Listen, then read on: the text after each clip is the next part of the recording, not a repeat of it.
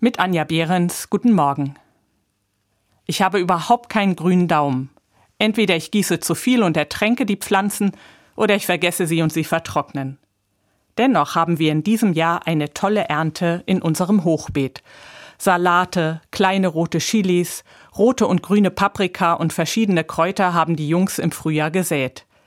Ich habe noch zwei Tomatenpflanzen gesetzt und die Erdbeerpflanzen sind einfach aus dem Vorjahr wieder gewachsen. Im Frühsommer hat dann schon unsere tolle Ernte begonnen. Alle paar Tage konnten wir einen Salat essen. Die wenigen Erdbeeren haben es nur direkt in den Mund geschafft. Kräuter holen wir uns bei Bedarf und jetzt sind die Chilis und die Paprika reif.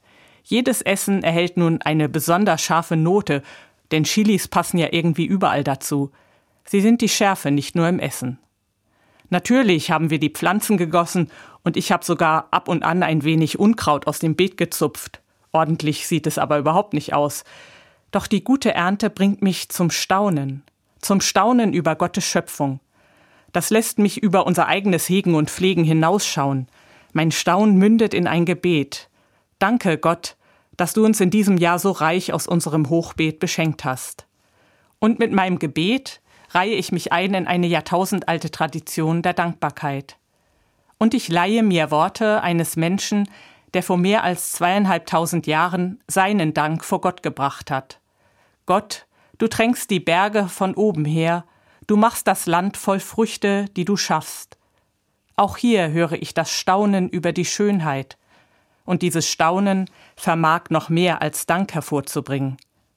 Im Oktober neigt sich die Ernte aus unserem Hochbeet langsam dem Ende zu. Es kommt die Zeit der Brache und des Rückzugs.